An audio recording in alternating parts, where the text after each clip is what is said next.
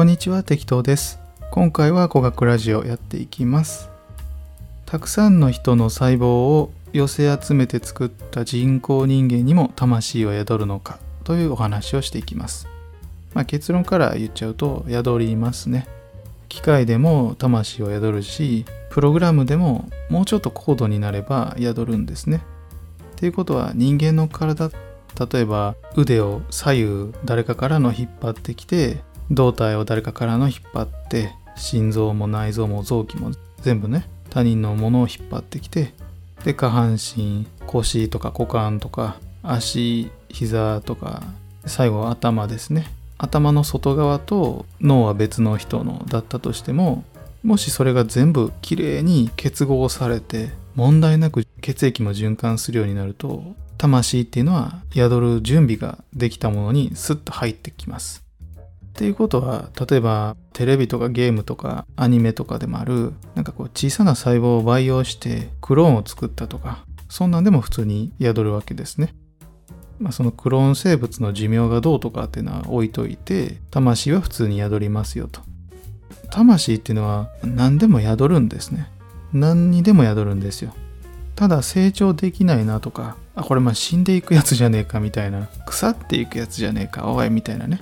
そういうのにも入っちゃうから、ああ、まあ入ってしまった。もう抜けないとなっつってプッて抜けていくっていうのはあります。人間とか生命っていうのは魂なかなか抜けないじゃないですか。それは抜けないようになってるんですね。限定コミュニティの上級編を見られた方だったら抜けない理由っていうのがなんとなくわかると思うんですけど結局魂ってなんだかんだと植物っぽいんですね。まあ、なので一旦根付いてしまう根が張ってしまうと魂自体もなかなか抜け出せないよと。あ困ったなすぐあっち行きたいのになっていうことができない。それはもう魂も肉体に宿るってことはそれ相応のリスクを持ってるわけですね。でも肉体が死ぬとかもう寿命だよってなったらすぐにスッて消えれるわけです。まあ、ということでね今回のご質問たくさんの人の細胞を集めて作った人工人間でも魂というのは宿るのかについては宿りますよというのが答えになります。まあ未来の実験で普通にやってるんですけど人間のクローンで人工的に薬とかの治験をするっていうのがあるんですね。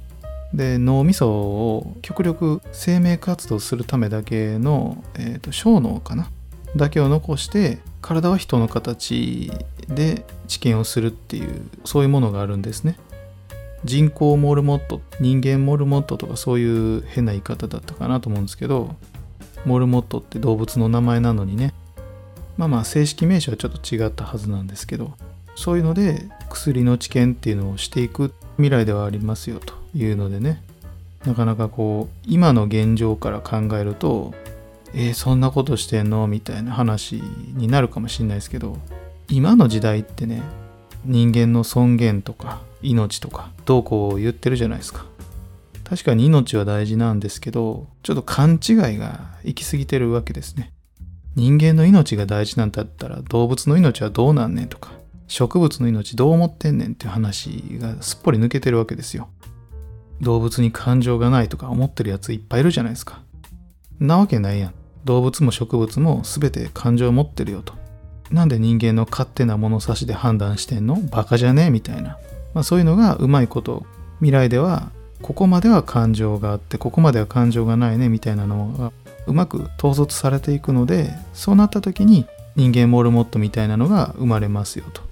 で大脳新皮質っていうのがほとんどないような生き物になるので生命活動しかしません。まあそれにも魂本当は宿るんですけどね。そういうのも何も分からずにあと数百年ぐらいは人間はずっと愚かなままなんでしょうね。ということで短い話でしたけど今回はこれで終わりたいと思います。ご視聴ありがとうございました。じゃあまたね